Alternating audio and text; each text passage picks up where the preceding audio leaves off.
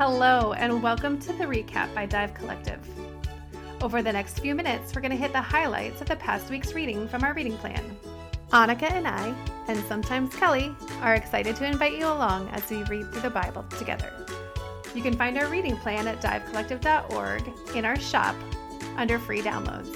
We know some of you love the accountability of a checklist, while others thrive by the freedom to join in whenever your schedule allows. The recap is intended to meet all of those needs. So, whichever one of those categories you fit into, just know we're excited to have you here today. Welcome to the recap. We are doing the April 10th episode. So, we are still in Leviticus, Psalms, and Proverbs. And just so y'all know, I still need narrative in my life. So, I am still in Acts because I just have to have a good story. what Leviticus isn't good enough of a story for you, Aaron? I got honestly way more than I expected and hoped for from Leviticus this week, but it, it's not keeping me enthralled quite like Acts. Yeah, the two, quite possibly the two worst chapters in Leviticus were this week. 13 and 14, the skin diseases. Those are my least favorite. I know, but, but oh my gosh. Okay, I'm curious. I'm so excited. I'm I'm excited to hear what you're going to say about Leviticus. Remember when you texted me the other day and said something about 10. Leviticus 10? Uh-huh. And I was like, "Oh, I haven't read it yet." I I totally had read it, but oh. it must not have clicked in my head the way it clicked in you. Although there was something later on that brought me back. I think something in Proverbs that brought me back to Leviticus 10, but we can talk about that later. Interesting. I just yeah. love this. I love that this is the thing that I get to do once a week. okay. I like reading about it and I like taking notes to talk about like things that I'm like, oh, I need to talk about this. Yeah. Where are we starting? Let's say chapter seven. Yep, Leviticus seven through fourteen. Do you want to start? Do I want to start? Sure, I can start. I'm going to be honest. I feel like Leviticus was pretty lean for me this week, but I think I'm going to pick out my one um, in chapter eight. Okay, so this is when Aaron and his sons are being ordained it's kind of just telling the story and the process. And then in verses 14 and 15, it's talking specifically about the sin offering and what is happening. And it says that he, Moses, because Moses is doing all of this for Aaron and his sons, basically to, he's performing the ceremony for ordaining them. Yep. Moses poured out the blood at the base of the altar and consecrated it so that atonement can be made on it. And immediately in my head, I just started thinking of all these other poured out, the words poured out triggered in my head. Mm. All those times where it talks about Jesus being poured out, either Jesus himself being poured out or his blood being poured out for us. And just even the simplicity of how the language kind of mirrors, like yes. this Old Testament language mirrors the New Testament language yes. and how that, the way it just reminds or points like as we're reading this old testament stuff like it's constantly pointing pointing pointing pointing to what jesus did. And then when we read about what jesus did in the gospels it's just constantly reminding and reminding and reminding what he did for us so that we don't have to keep doing this. Yes yes. Okay so yeah, that leads me right the what you're saying about how all of these words, the repetitive words that you see all through Leviticus, are mm-hmm. pointing to mm-hmm. words that you see again and again through yeah. the Gospels. That makes me think of exactly what I wrote down today as I was um, reading through 14. So, 14, just in the first couple of verses, God spoke to Moses, These are the instructions for the infected person at the time of his cleansing. First, bring him to the priest. And that made me think of all the times that Jesus would take somebody after he'd healed them, he'd say, Go show oh. yourself to the priest. Yeah. Uh, again, it's one of those Jesus is fulfilling all of the law. Yeah. And so it didn't make sense to me all the times before when I heard him say, Go show yourself to the priest. But now all of a sudden I'm like, Oh, in Leviticus, it talks about how the part that we're talking about is that he actually quarantine quarantine comes up multiple yeah yeah times. yeah i know that came up multiple times mm-hmm. yeah so like if you're unclean or if you there's something on your flesh, you have to go be in quarantine for 7 days and then come back and show yourself to the priest and the priest has to decide whether it's grown and if it's grown, then you have to go back into quarantine for 7 days and then you have to come back and then and the same thing with the house. Like the house has to be if there's fungus in the house right, or mold in the yeah. house, the priest has to come mm-hmm. check it mm-hmm. out. which made me think so much of the way that God pursues us and tries to restore us and tries to restore us and tries to restore us. And then, you know, if we Mhm. sometimes, so just that whole like first bring him to the priest made me think of Jesus. He would make a, he would heal somebody, he would heal the leper because this is skin disease that they're Mhm. talking about, or the guy, we were just talking about the guy who had to go show himself to the priest after God put, or Jesus put mud in his eyes. So all of that is why he had why they had to do that because the priest would have to make this decision, which then of course then reminded me no wonder the priests were so like the very thing that should have been like the greatest celebration of people's healings and people's cleansing like Mhm. was now their job. And once something becomes your job that you do, Yeah, it takes the joy out of it. all the joy is out of it. So no wonder Mhm. like these people are coming and showing themselves to the priests, and the priests have kind of completely lost track of the fact that these are individual lives who have lived their Mhm. whole lives sick and are now whole, or have lived their whole lives paralyzed and now they're whole because now they're just another one of the people that are coming to them for cleansing. And it just, I don't know, it gave me some sort of compassion or understanding for how it happened that they would be so callous to Mhm. not appreciate the work that Jesus was doing because you can get Mhm.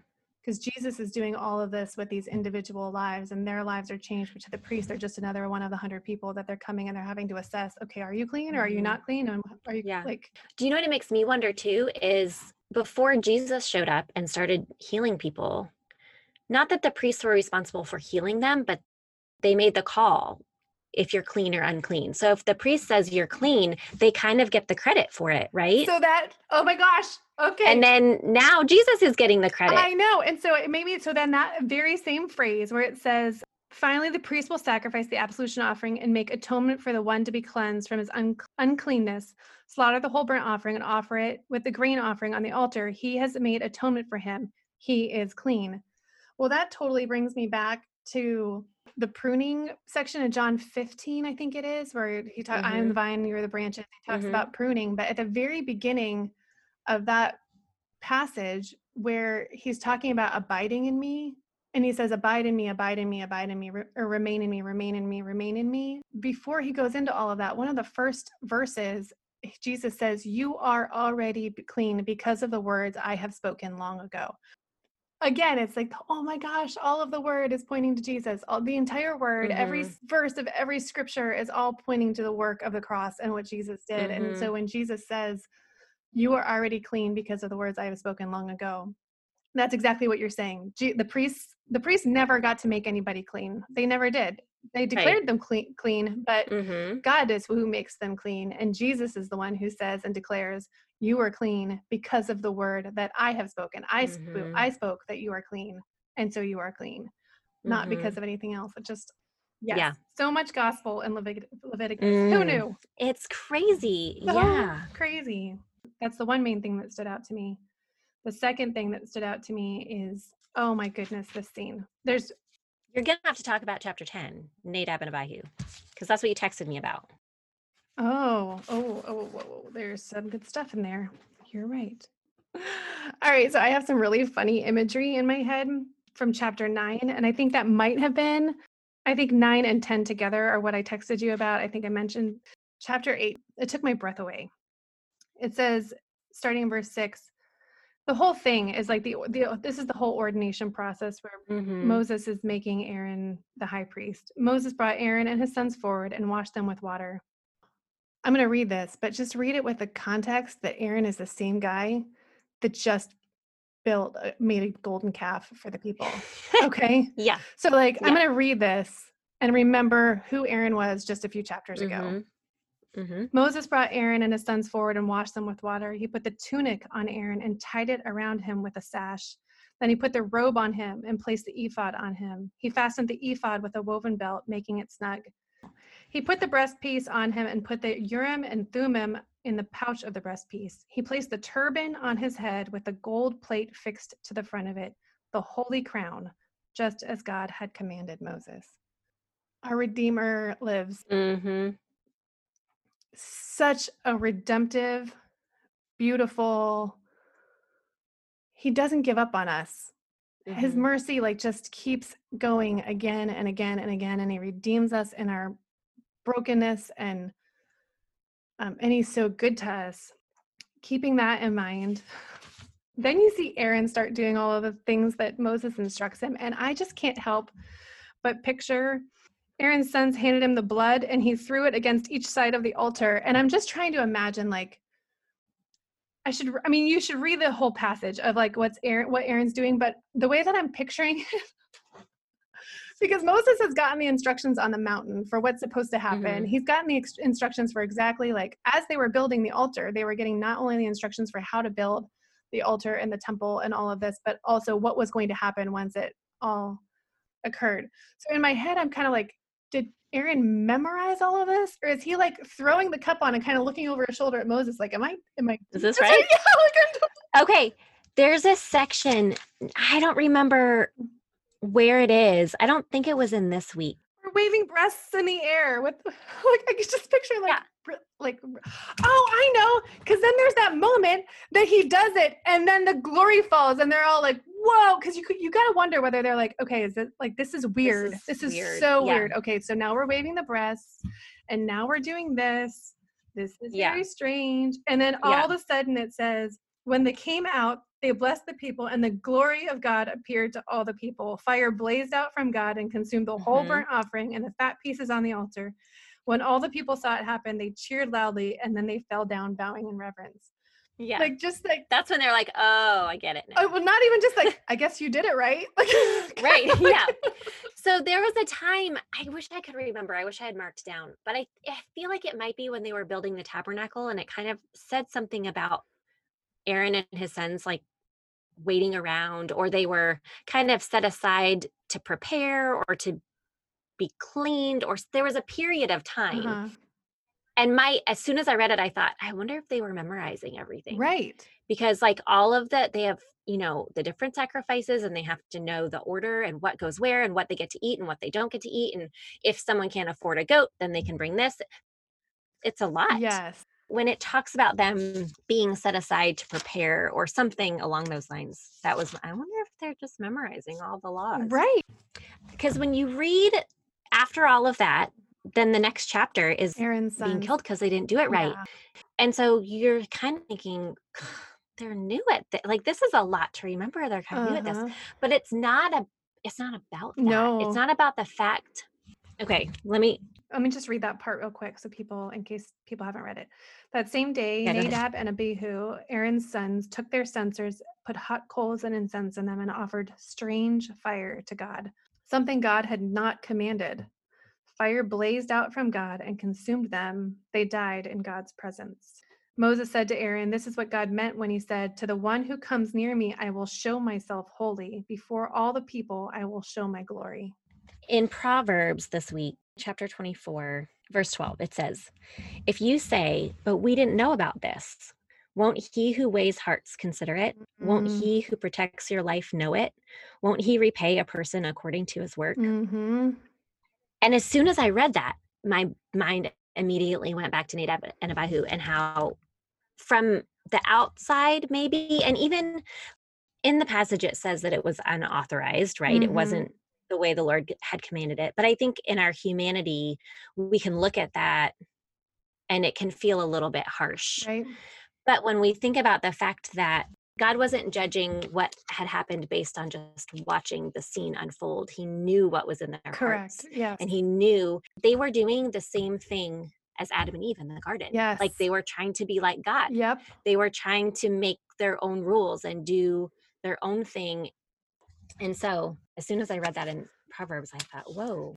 This is one of those things that I'm just sharing an observation that I haven't spent a lot, of, I haven't gone back to really look hard at to make sure that it's correct.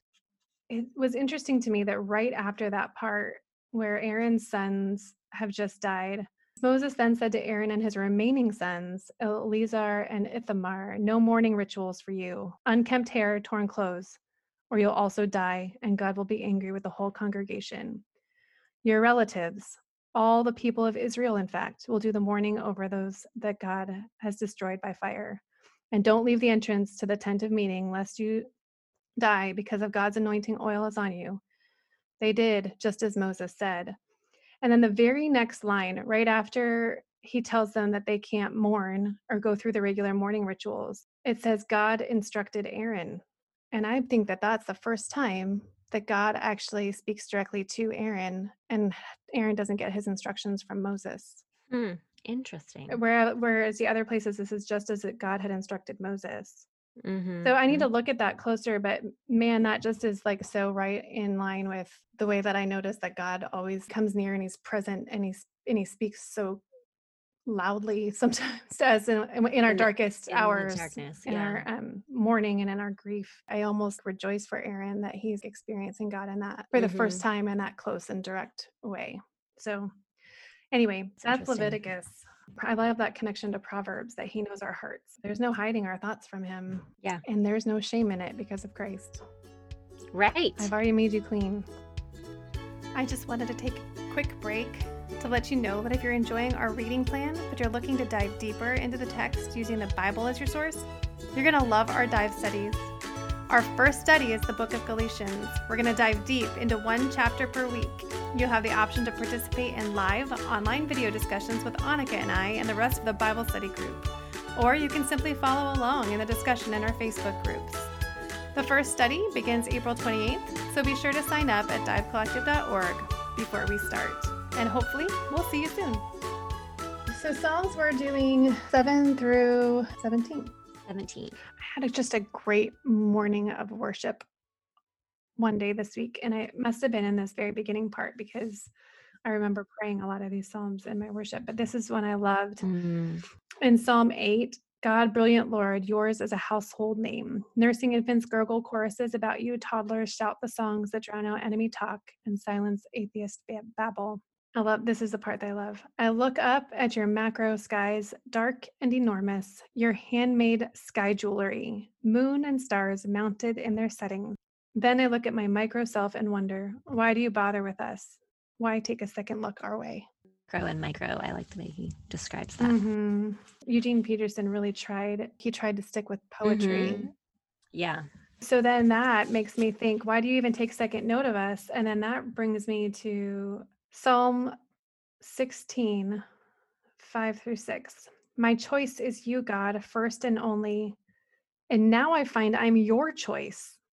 You set me up with a house and yard, and then you made me your heir. The contrast between, like, why do you even take notice of me? And not only do you not just take notice of me, but you've made me your choice. You've chosen Yeah. me, and you've made me your heir. Yeah. You're so loved. So loved. You have anything else from Psalms? From Psalm 7 through 11. I must have noticed just like constant trouble. Mm, David's asking for help and save me from my enemies. And but in 12 verse 5, it says, Because of the devastation of the needy and the groaning of the poor, I will now rise up, says the Lord. I will provide safety for the one who longs for it. But now, yes, humanity is desperately wicked, just like has been talking about. And yet I will now rise up, says the Lord. I will provide safety for the one who longs for it. mm, Jesus. Even that, it's pointing to reconciliation yes. through Christ because we know it's coming, so we can look back on it. But he's not just talking about physical safety, which there's another spot where he says he's asking God to save him in nine. Verse 13, be gracious to me, Lord. Consider my affliction at the hands of those who hate me. Lift me up from the gate of death so that I may declare all your praises.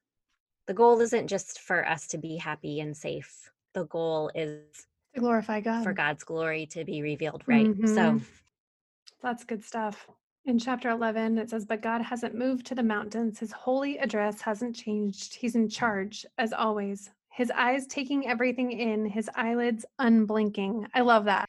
He's mhm, not missing He's a not missing moment. anything. Yeah. There's not a mhm, single thing that he's missing. Examining Adam's unruly brood. And again, it goes back to your whole he sees the evil. He sees every evil thing that's done. He sees every wicked way. And he is just like he is just Mhm. and he's coming and he will provide he'll a make it all right. Proverbs, shall we? I literally wrote a smiley face next to this in my Bible. 25 verse Hold on, 17. let me get there. It says, Seldom set foot in your neighbor's house, otherwise he'll get sick of you and hate you. Oh my gosh. And here we are. Like it it just made me think I immediately thought of you and Guantanamo Bay in general, but I was like, Aaron doesn't hate me. So that's that's a good thing. That's hilarious because I can't wait. I need to make sure Melissa listens to this podcast because she's my neighbor right now. And I'm like, oh, thank Yeah. God for quarantine. Because I was in her house, all I would just show up at any time, at any moment. Yeah. I could show up at her. Oh my goodness. In and be like, hello. I was telling, I think it was my sister in law yesterday. I was talking about life in Gitmo again.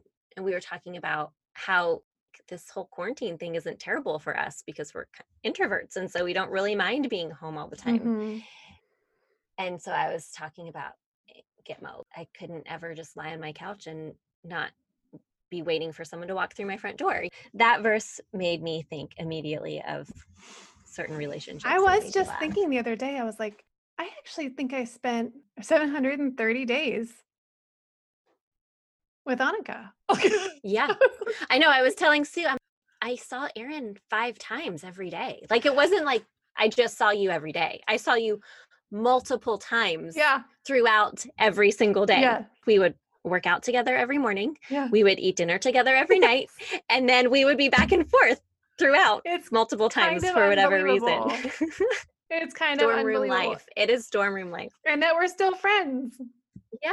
That is It is. That verse made me laugh. That's really, really funny. So on a little bit more serious note. Mhm. right after that, uh, just a couple verses down from that in chapter 25, verse 20.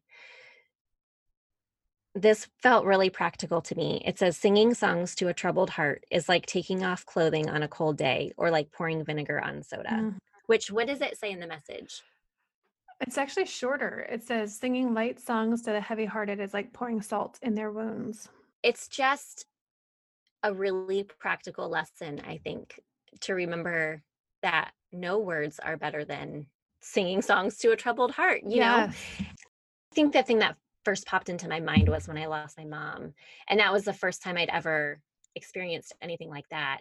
Since that time, I've had people ask me, what do I say when specifically in a loss situation like that? But this is just really practical. You don't always have to say the right thing or say anything or try to be encouraging or just be.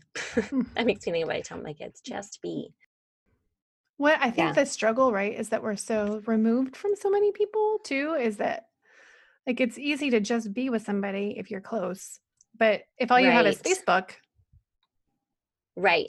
what do you what do you say? Yeah. So you do? often words are what we're trying yeah, to find. because that's all we feel like we Mhm. can offer. I remember when I lost Lydia, it was the first time that I really and I, this won't be the case for everything. That's the thing is there's nothing prescriptive, right? There's nothing that works for me that won't that will work for you. Definitely. Mhm. But I remember it being the first time that when somebody said they were praying for me and I knew that they meant it, that that meant something to me. That I was like, Mhm. if like it's the only thing that I Mhm. want right now is to know that some to know that you're praying for me is yeah. And I knew Mhm. people were praying for me because they would say, Hey, I was praying today and you came to mind. And I just wanted you to know that I was Mhm. praying that like it wasn't just, I'll pray for you. Not that that's not Right. valuable. It totally is. But when somebody would specifically reach out and say, The Holy Spirit brought you to mind, or God brought you to mind, and I'm praying for you today, that's really meaningful. Mhm. Um, otherwise, you don't have to say anything. If you're not praying, don't say you're praying. It doesn't matter. Like I'm not like I'm not Yeah. thinking, oh, Mark didn't pray for me today. Uh, like, yeah, that's not how yeah. that works. So anyway, yeah, platitudes. that- I think- platitudes are like a sing. Like it's like singing a happy song to a heavy heart. It's the same exact thing. It brings the same feelings about. Right. Yeah. That whole thing of I don't know what to say or I don't know what to do. That's okay. I mean, there's nothing wrong with. I mean, I didn't. I still sometimes don't know what to say or do in certain situations. I situations, definitely even if it's a similar, right? Even if it's a similar situation to what I experienced, but that doesn't mean that the best option is to try to find something to say or do.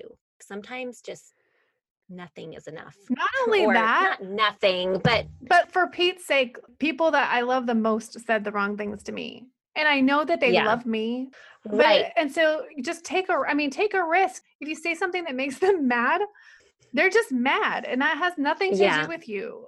Sometimes you're just going to say things that make people mad. Yeah. And it's okay. Yeah. And I also remember, I mean, there were definitely people that said the wrong thing to me, but I didn't take it personally. You know what I mean? It's not, it doesn't have to be an offense. Yep. Knowing that something, someone is trying can be meaningful meaningful when they Yes. totally botch it up. Yep. You know? And you almost have to make that And choice it's an as a grieving person. You Right, have to exactly. Not to be. Yep. Not to Not be to be offended by it. Yep. And to recognize that the attempt was what was what mattered. Yeah. Along those same lines, it's almost like the exact same words when it says, if you wake your friend in the early morning by shouting, rise and shine, it will sound to him more like a curse than a blessing. Fact. Unless you're a mom, then you can do that to your kids. Yeah. That is truth. Proverbs truth. Oh, here's a good one for us, at least. You make me nervous. Oh, gosh. Whew. Chapter 27, verse 21. The purity of silver and gold is tested by putting them in the fire. The purity of human hearts is tested by giving them a little fame. I don't like that. Can we just be really honest right now and say I don't like I don't like that one. I'm still hoping for no fame, like 0 I'm telling you, like I was in Proverbs today and I literally couldn't finish it. I had to go straight to praying. I was so convicted and like the literally the fear of God was put in me today in several different verses. I was just like, okay, Lord, help me do this right. You have got to protect me. You purify our hearts. You are the purifier. That is, this is mm-hmm. what you do. So I'm saying right now, I need you to guide me and guard me Yeah. all along this road. A prudent person sees trouble coming and ducks. A simpleton walks in blindly and is clobbered. I love the message. I think we should end there. That's the recap from April 10th. We will see you next week. If you enjoyed this discussion and maybe you're wondering how to get more highlights out of your own scripture reading, you might be interested in joining our in depth dive studies where we model our process of inductive Bible study. You can find out more at divecollective.org under the Studies tab. And we will see you next week.